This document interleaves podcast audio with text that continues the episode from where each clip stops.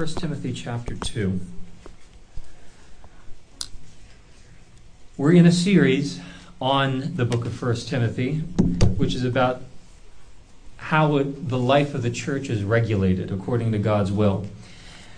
And I am preaching this sermon because our church is at a point where it is now planted. But now, as I've said for the past couple of weeks, we need to come to a place where we are established. And to be established means to be brought to a firm and stable basis. And the way we bring ourselves to a firm and stable basis is according to God's standards and according to what He has what He has given us in the Word. And so, if we're going to be a healthy church, if we're going to be useful to God, we're going to do it God's way and through God's means and God's methods. And 1 Timothy tells you exactly how to organize a healthy church. There is context, and obviously there is a historical context of the passage. However, I do believe, and we do believe, that God has given this book to the church so it can be brought to a firm and stable basis. And so that's why we're preaching through 1 Timothy. I do think we're at the point now in our church where we can work towards these goals that are set forth in 1 Timothy. Now, last week, we saw that becoming a Christian is going to bring you into a place of conflict with the world, remember? It's not as if once you become a Christian, it is going to be a happy day all the time. Jesus said, "In the world you will have tribulation, but I have overcome the world." The reason you're going to have tribulation in the world is because the world will be opposed to your values and your message as a Christian. And so you will be brought in to conflict with the world. And that's why church discipline is necessary. As we saw last week, Paul said, "I have handed over Hymenaeus and Alexander to Satan, that they may learn not to blaspheme." Because if the church is truly to be a colony of heaven on earth, which I think it is, if it's truly going to be that, it cannot be infiltrated with worldliness. It has to stand apart as salt and light. So we're in conflict. And we make sure that we maintain Christ-likeness in the church and the truth of Christ in the church as well. And that's why church discipline is necessary. With that being said, we don't exercise church discipline out of a wanton disregard and even hatred towards the person that we're exercising church discipline on. Church discipline should only ever be exercised in love for a person, because we want the best for them and we want to see them restored, right?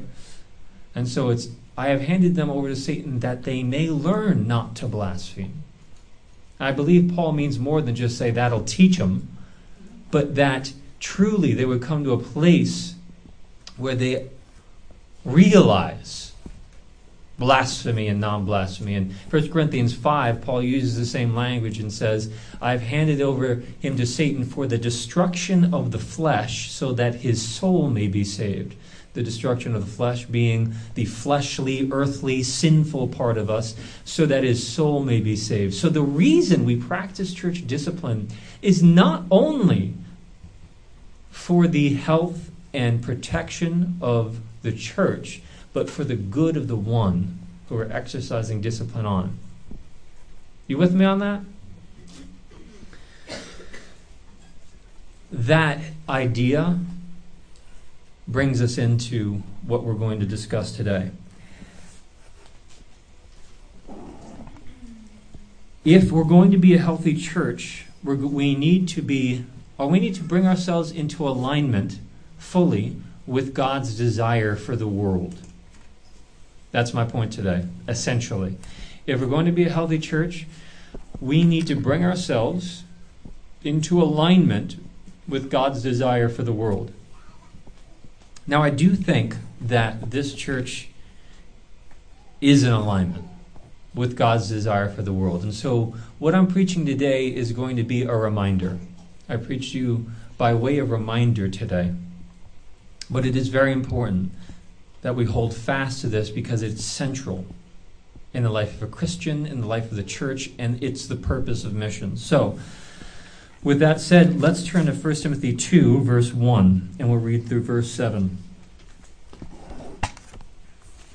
2, verse 1. First of all, then, I urge that supplications, prayers, intercessions, and thanksgivings be made for all people, for kings and who are in high positions, that we may lead peaceful and quiet lives, godly and dignified in every way. This is good, and it is pleasing in the sight of God our Savior, who desires all people to be saved and to come to the knowledge of the truth.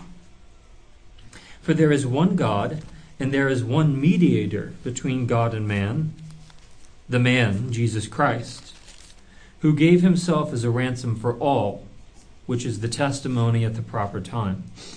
For this I was appointed a preacher and an apostle.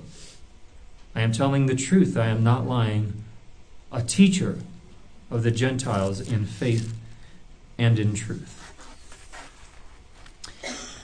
Now, in this passage, Paul begins his instructions about church order, and he does so by urging the congregation in Ephesus, or Timothy, to pray for all people. That's the first business of church order. Prayer for all people, including civil authorities like Caesar.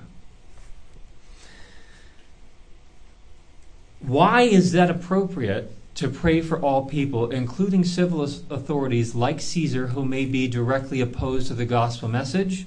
Simply because, as Paul says, it is in line with God's desire for all people to be saved.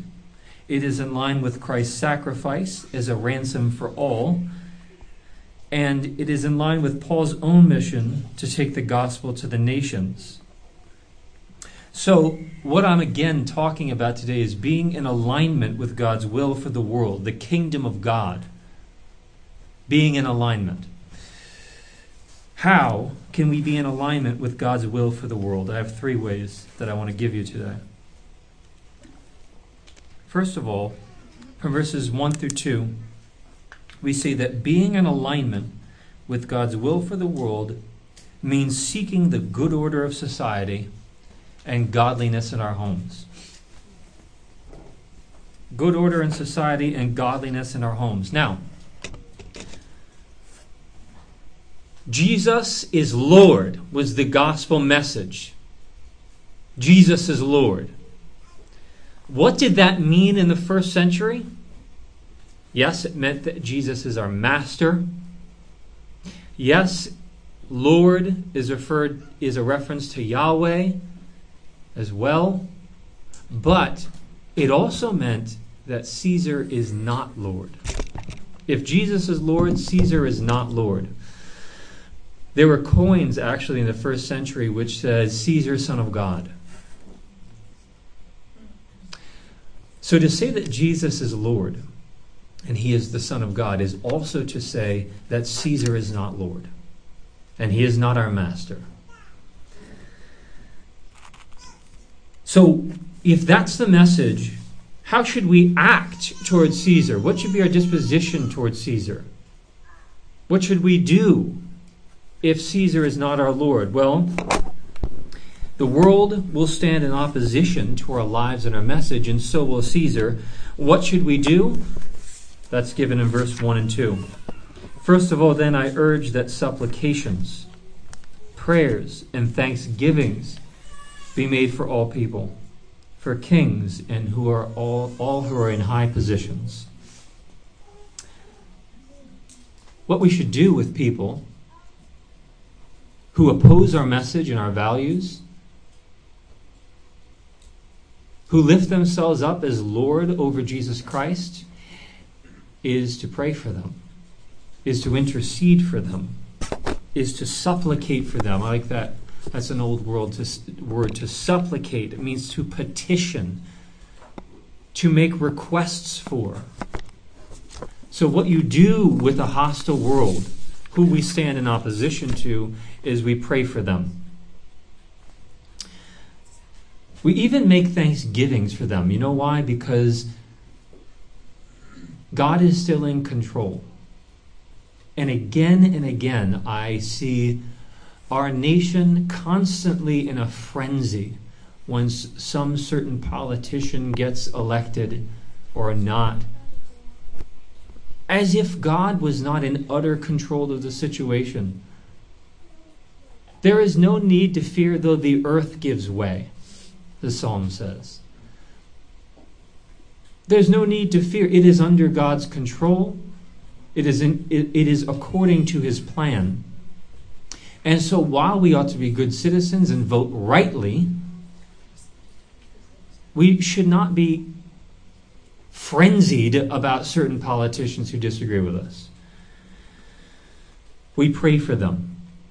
We do not desire their demise. We pray for their salvation and for wisdom. Why? Because the ideal Christian reality is not for us to be wide-eyed revolutionaries. The ideal Christian position and disposition is not to be anti-governmental revolutionaries. It's to be godly and dignified and to live peaceful and quiet lives. Paul says in the second part of verse 2, so we pray for kings and who are in high positions, that what?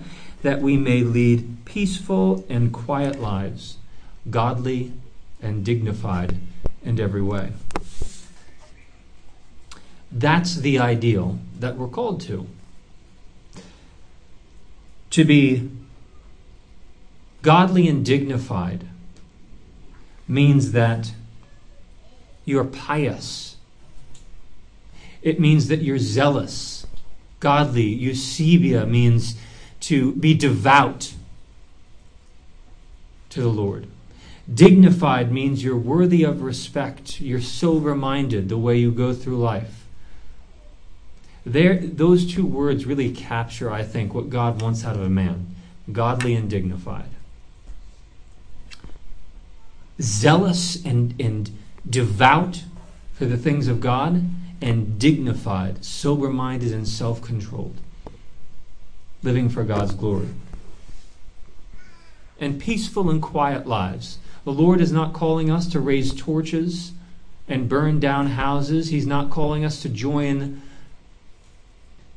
rowdy riots. Peaceful and quiet life, godly and dignified in every way. So, what Paul is saying in verses 1 and 2, he's saying, pray for the common grace of God to reign in the world, to sustain good order and morality in society,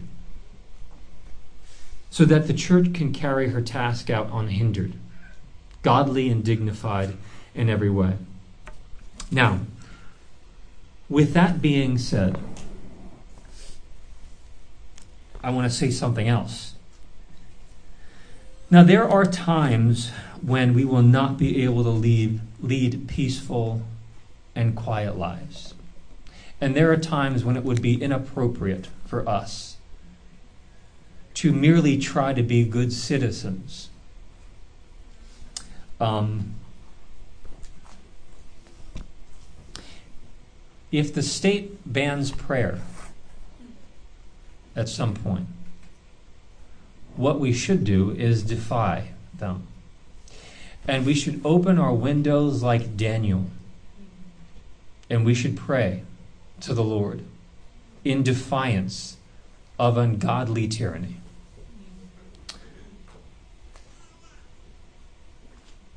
I love the phrase in Acts 5:29. When they tell Peter to stop preaching Christ is the only way. Get with the program with the rest of everyone else. And what he says is, Whether it is right in your eyes to obey God or man, you decide. But we cannot help but preach what we have seen and heard. I love that phrase. You decide whether it's right to obey God and man. If they illegalize churches in our country, what we do is we meet underground. You know, just like the church in China or Afghanistan.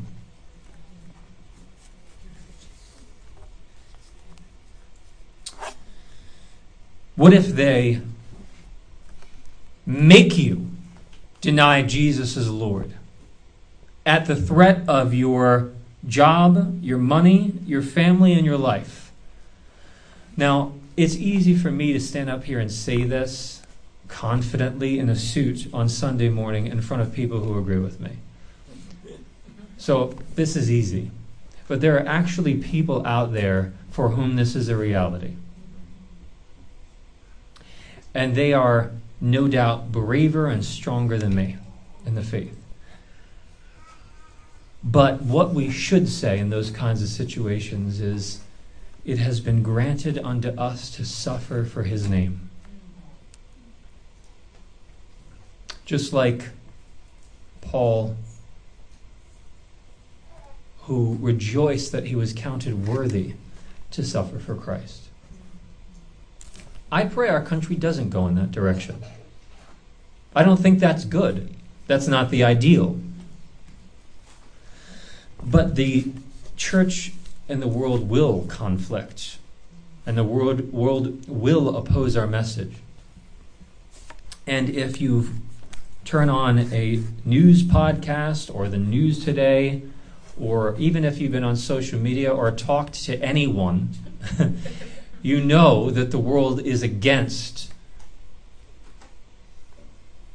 what God's desire is for the world.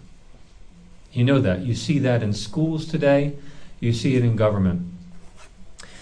And so it may come to a point where we need to defy the government. But the ideal here that we're called to is to live peaceful and quiet lives, godly and dignified in every way. Not to be a wide-eyed revolutionary looking for trouble. There's a difference. The ideal is peace, but a sanctified defiance is necessary at times. And it may be in our lifetime. I don't know. I pray not. I always like this one sentence that I heard from a preacher. He said, if they require us to mix devotion to Christ with anything else, we do what we don't want to do because of what we have to do. I think that's a good way to put it. We do what we do not want to do because of what we have to do. We defy the government because we are required to obey Christ. And in our defiance, we pray for them and we pity them for the wrath that they are incurring upon themselves. I think that's a good way to put it. We pray for them because we want their best. And when they reject us and mock and malign us, we don't say, well, good, I hope you die and go to hell. That's not the heart of Christ. Is this not the heart of Christ? Father, forgive them, for they know not what they do. So, we are called to live peaceful and quiet lives, godly and dignified in every way. Not to be revolutionaries, not to go looking for trouble everywhere, to stand in opposition of the world with dignity, and if they shut us down, and if they require us to reject Christ, then sanctified defiance is in order. That is honestly what I think Christians are called to today. So check your own heart when it comes to people with whom you disagree who are in high positions. How Don't answer this question, but ask yourself, how did it make you feel 25 minutes ago when we prayed, or whatever it was, we prayed for Joe Biden? There's a lot of disagreement with him and his policies. If it was, well, why are we praying for him? This guy is one step away from being Satan himself, you know. Or you could see him as a man made in the image of God who has gone astray, who is lost, who is following the course of this world and the prince of the power of the air. And you pray for him because you want his good. You follow me on that? So you stand in opposition to worldliness, but you want good for the world. Because after all, God loved the world, that he gave his only son. It's very interesting. The word world in John always refers to hostile persons against Christ in the gospel. But God loved the world. This brings me to my next point. So, having said that, we must seek good order in society and godliness in our homes. The second way I believe that we bring ourselves into alignment with God's will for the world is by seeking the salvation of souls. Why is it good and pleasing to God? In verse 3, he says, "This is good, and it is pleasing to God our Savior, who desires all people to be saved." Why is prayer for all people good and pleasing to God? Think that you don't have to answer me, but think for yourself, looking at the text. So pray for all people, including kings and all who are in high positions. This is good, and it is pleasing in the sight of God. Why is it good? He gives the answer. It is good and it is pleasing in the eyes of God, our Savior, verse 4, who desires all people to be saved and come to the knowledge of the truth. Three key words there I want to discuss for a minute. First of all, desires is the Greek word philo, and it means, it expresses will or intent. It means you want something. We know what desire means. In English, that's what it means in Greek. He desires, he wants something. This word is used in Matthew 20 through 21, when the mother of Zebedee asks what I think is a great request from Jesus. But she says, it says, "Then the mother of Zebedee came up to Jesus with her sons, and kneeling before him, she asked him something. And Jesus said to her, 'What do you fellow? What do you desire?' And what she did was, she told him what she desires. 'Say that these two sons of mine are to sit, one at your right hand and one at your left, in the kingdom.'" So to desire something is to want something. It's to long for something. And God desires, in this text, in verse 4, he is in a state of wanting or intending or willing something.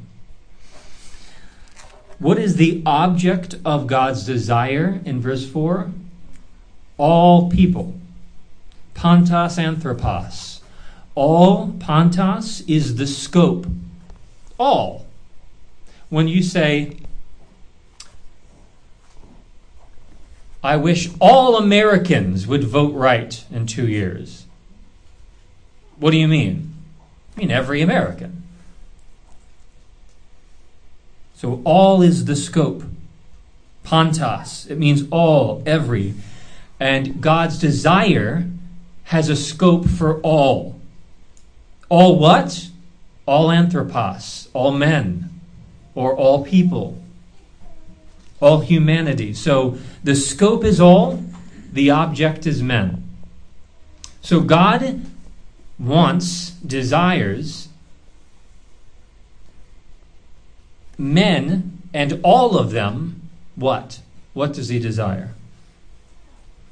To be saved, sozo, to be rescued from sin and given eternal life. Not just, this flew in the face of Jewish people during the day who thought that God only wants the righteous, and what they meant by righteous were those who followed the strict observances of the rabbinic tradition. So think about Jesus' parable of the tax collector and the Pharisee praying, and the tax collector who beat his breast. And even Paul was a great sinner. We saw in chapter 1, verse 15, this saying is trustworthy and is deserving of full acceptance, that Christ came into the world to save sinners, of whom I am foremost. So he wants all men to be saved. God desires, he wants all people to be saved and come to the knowledge of the truth.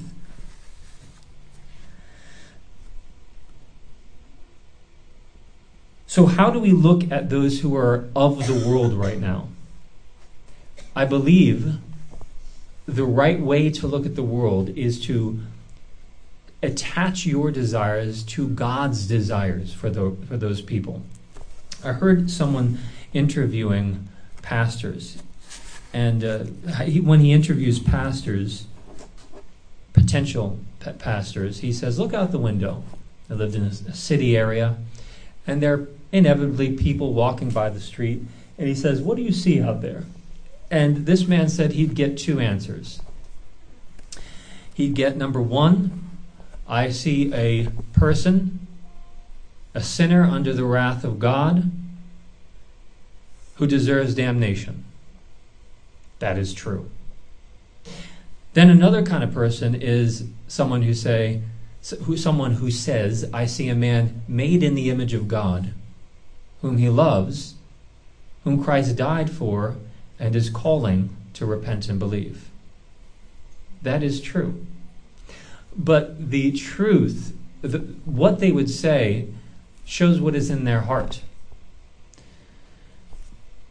And I've learned this slowly and slowly over the years, because I'm a very slow thinker, and my heart is very slow to bring myself into alignment with God's will. What God wants is the good of men. He wants people to stop following Satan and to start following God. He wants people to not be utterly destroyed, but to be utterly saved. When Paul was giving, I just was reading this morning, and I thought it was so pertinent to what we're saying today. When God sent Paul, here is how Paul reiterates what Christ said to him.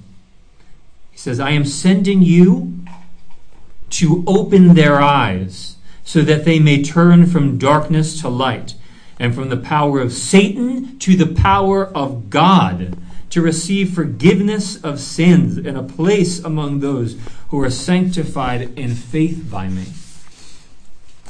That is God's desire, I believe.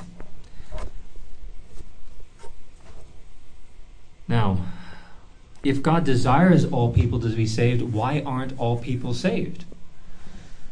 Because you must repent and believe. You must appropriate the cross through faith. And so God allows you to make the choice. He allows you to make the choice and to reject him or accept him. So God desires you to make the right choice. He calls you to repent, but he does not program you to do it.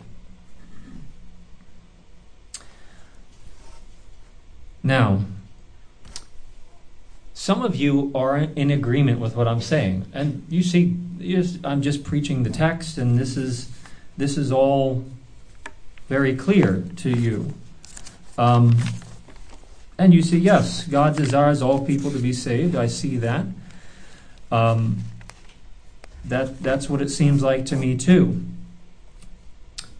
Others of you are feeling a tension right now and are sort of uncomfortable with what I'm saying. And I understand that.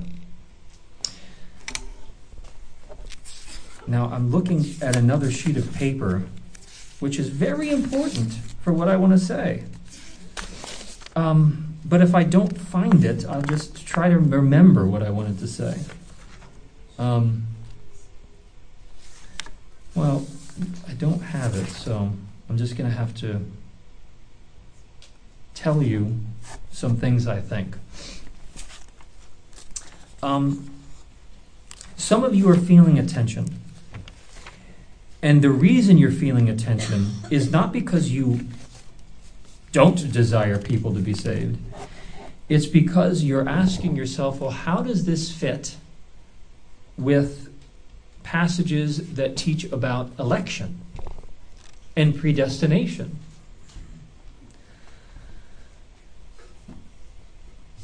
Now, I think what I want to do here is just tell you passages. I want to give you passages that talk about God's desiring for all people to be saved. And then I also want to give you passages that talk about the fact that God has elected some to be saved. And then I want to bring that together for a minute. So this is a theological interlude.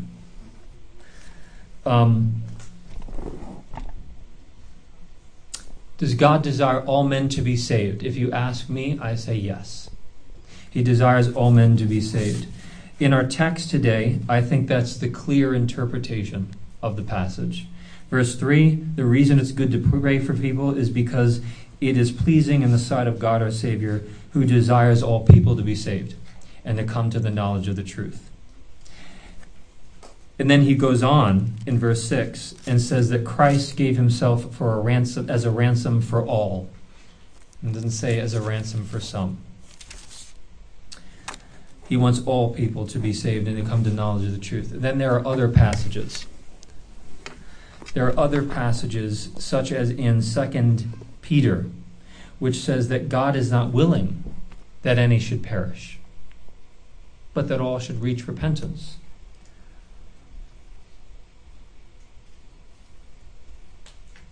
I'm going to try to pull up my personal notes and read you just a few other passages. Note-taking is very important because you learn things as you read the Bible. You learn things as you read books. And if you can categorize your thoughts on notes, I use a OneNote, then you have them to refer to and they become part of your knowledge.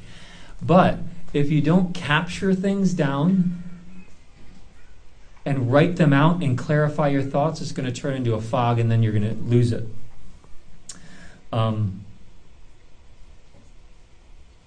So God is not willing that any should perish. Consider Acts 17:26, which says that God made from one man every nation of mankind to live on all the face of the earth, having predetermined their allotted periods and boundaries of their dwelling place. For what reason? That they should seek God and perhaps feel their way towards him and find him. The passage we read today is God our Savior desires all to be saved and to come to knowledge of the truth. 2 Peter 3:9 says, God is not wishing that any should perish, but that all should reach repentance. 1 Timothy 4:10 says, for this end we toil and strive because we have set our hope on the living God who is the Savior of all people, especially those who believe.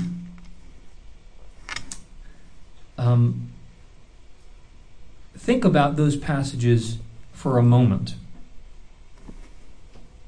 and ask yourself, what is the scripture saying? Is it really saying that God desires all people to be saved or not?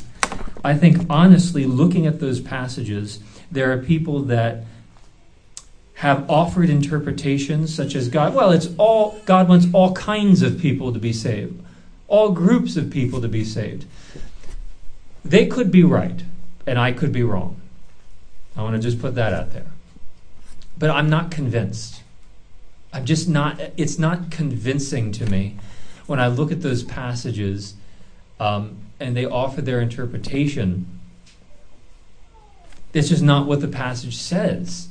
Now, when it comes to women in ministry, when it comes to homosexuality, we take a very clear manner of interpretation of Scripture. We don't waffle around with things like that. So if we applied the exegetical method of certain persons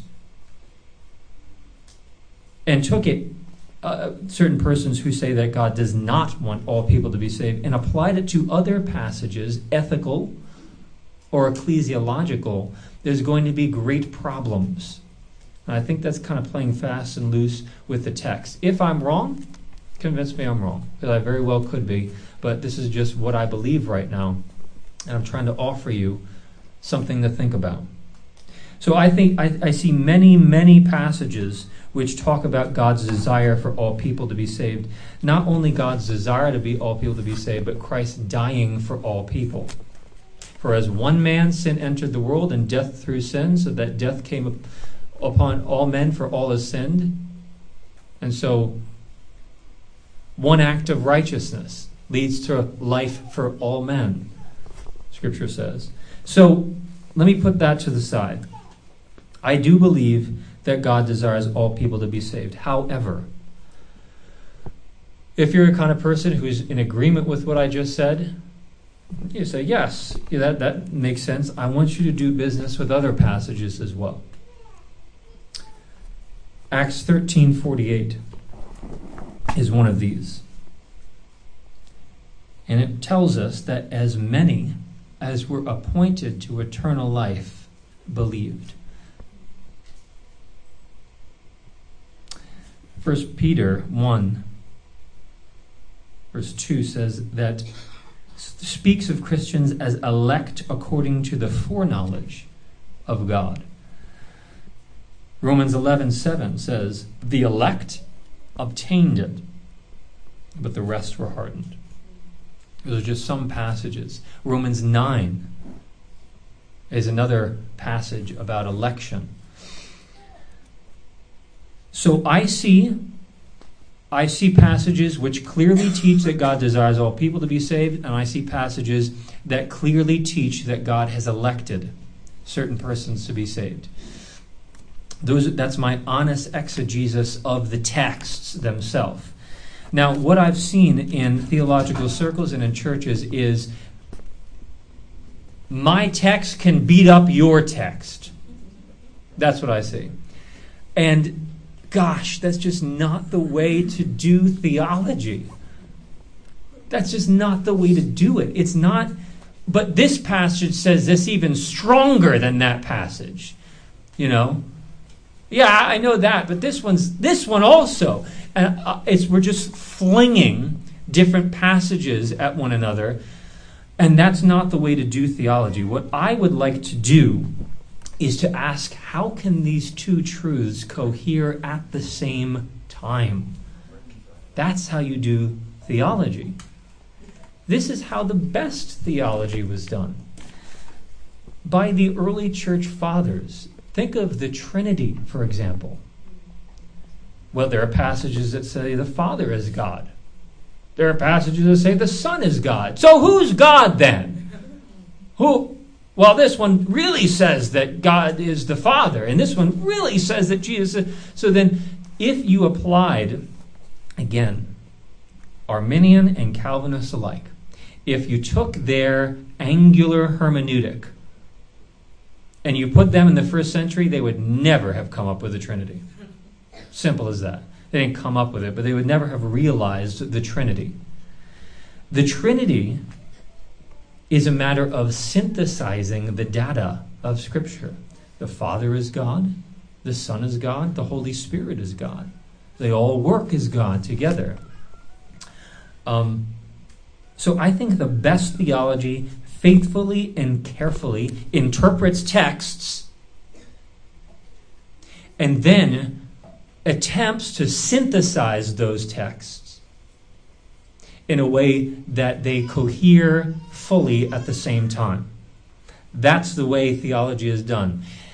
I would love it if our church moved in that direction.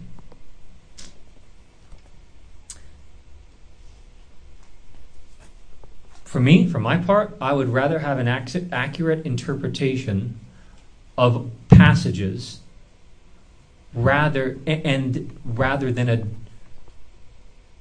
complete theological system with dubious interpretations of many passages. I'd rather have that. I'd rather have an accurate exegesis of Scripture and an incomplete theological system than a dubious interpretation of Scripture with a complete theological system.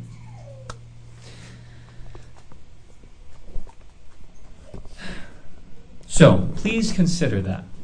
Please consider that. I believe that God has elected those who will be saved since the foundations of the earth. I also believe that God desires all men to be saved. Period. Now, how does that make sense? How do you fit that together? That's a theological question. And you are invited out to Wednesday night Bible study, systematic theology class coming up in a few months when we will discuss this very topic. But I am not about to discuss predestination and election here, because that's going to get us into the weeds. I do have an idea. I do have a belief on that, which I hold lightly, but it's a belief that brings the two truths together coherently. Now, so I want to say that God desires all people to be saved, yet in his plan, only certain people are saved. It happens according to plan. So, for example, did he want Eve to take the fruit and eat it? No. Was it part of his plan? Yes. He said, do not eat the fruit. He specifically said, you shall not eat the fruit. Now, if words mean anything, and they tell you about someone's mind, it tells us that God did not want Eve to eat the fruit. Was it part of his plan? Yes. Did he want the Pharisees to reject him, to reject Christ, and to blaspheme the Son of God? No. Was it part of his plan? Yes. In fact, in Acts 4:28, Peter says that they had done everything that your hand had predestined to take place. So, there's that. That's my theological interlude. I do believe God desires all people to be saved. I do believe there are strong passages for that. However, at the same time, you really need to do business with passages on election and predestination. The question is not which text can beat up the other text. The question is, how do we bring these two together at the same time? How do they cohere at the same time? And my suspicion is that the two dominant theological systems in our country today do not fully account for the data of Scripture. More on that if you're interested. If I'm wrong, prove me wrong. But prove me wrong by pointing to the passages I pointed out today and give me a firm exegesis. And I would really appreciate that. If you believe what I am saying is true, think about these things, won't you? Meditate on those. And I think that will spare us from a lot of needless divisions. I need to move on. I would love to stay here, but let me get to point three. Point three is, and this is simple, being in alignment with God's will for the world means also holding Christ out as the only hope for the world. For there is one God And there is one mediator between God and man, the man Jesus Christ, who gave himself as a ransom for all, which is the testimony at the proper time. What was the Shema? The Lord our God is one. There is one God. But the Christian addition to the Shema is there is one God and there is one mediator between God and man, the man Jesus Christ. A mediator was somebody who stood in between. I've said this before. We do not linger on God talk in this church. When we were at the street fair and handing out tracts, we did not simply say, there is a divine being out there who just wants your best. We talk about Jesus Christ. God has reconciled us through Jesus Christ. Christ said, I am the way, the truth, and the life. No one comes to the Father except through me. 2 Corinthians 5, Paul tells us that God was in Christ reconciling the world to himself, not counting our trespasses against us, and entrusting to us the message of reconciliation. So we implore you on behalf of Christ, be reconciled to God.